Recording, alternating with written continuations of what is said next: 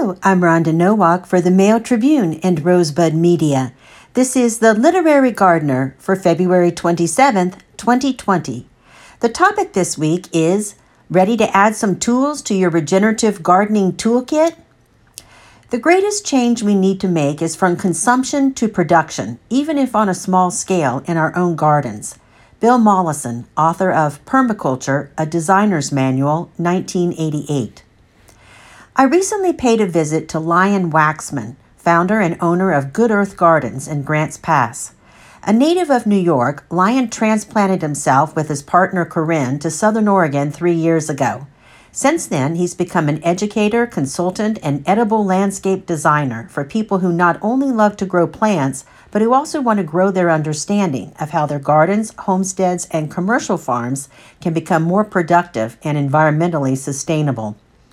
During my visit to Good Earth Gardens, I got a fascinating sneak peek at some of the practices Lion will teach during his spring course, Grow Regenerative.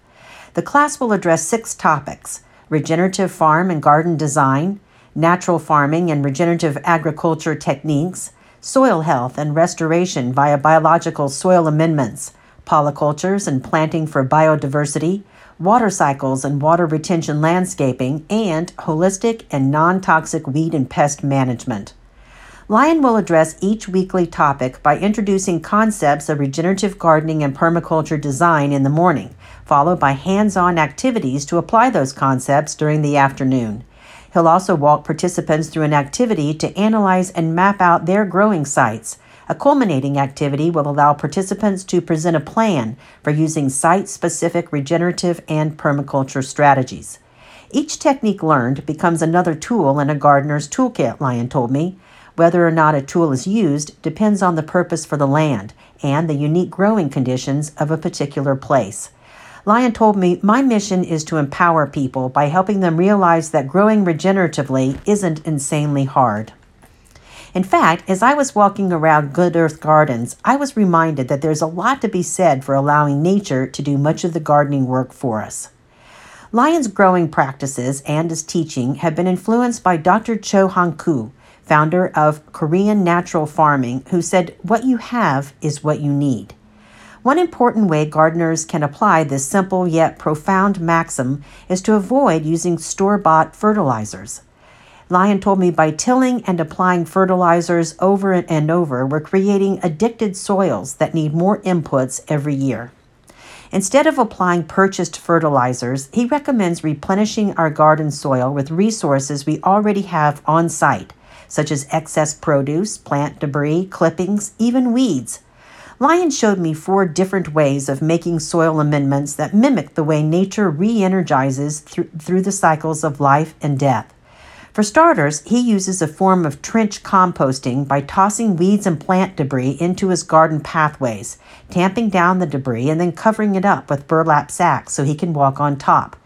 The pathways become compost bins located exactly where he needs them, right next to his vegetable beds.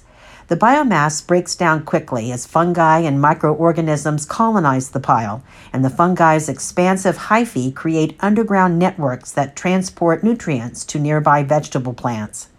Another method Lion uses to make soil amendments is to gather weeds and fallen leaves, soak them in a bucket of water for a few days, and then add the nutrient rich bio tea to the soil.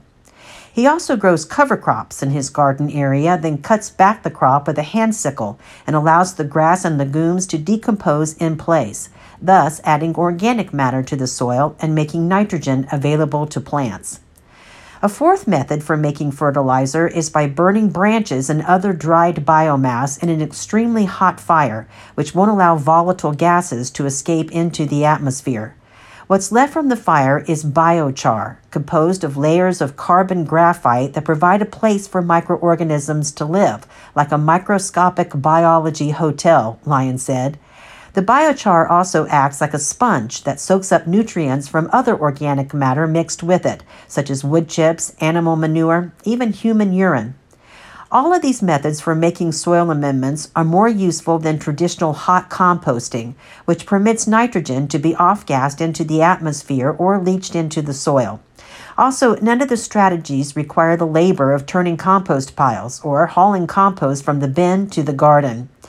Lion told me if you use a green yard bin, you're throwing away money because you're going to have to buy compost and fertilizer to replenish your soil. And if you burn all your wood in a burn pile, you're getting rid of useful carbon that you'll have to bring back in. Making our soil amendments from on site organic matter certainly allows gardeners to decrease consumption and increase production, as suggested by the founder of permaculture theory and practice, Bill Mollison.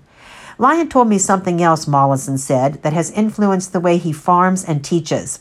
Though the problems of the world are increasingly complex, the solutions remain embarrassingly simple.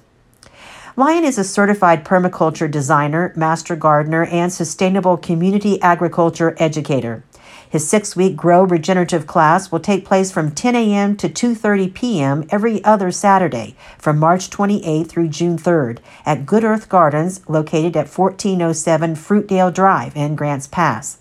Cost of the course is 240 for early bird registration until March 7th and 275 thereafter. To register, call 631 836 9907 or go online at www.goodearthgardens1.com.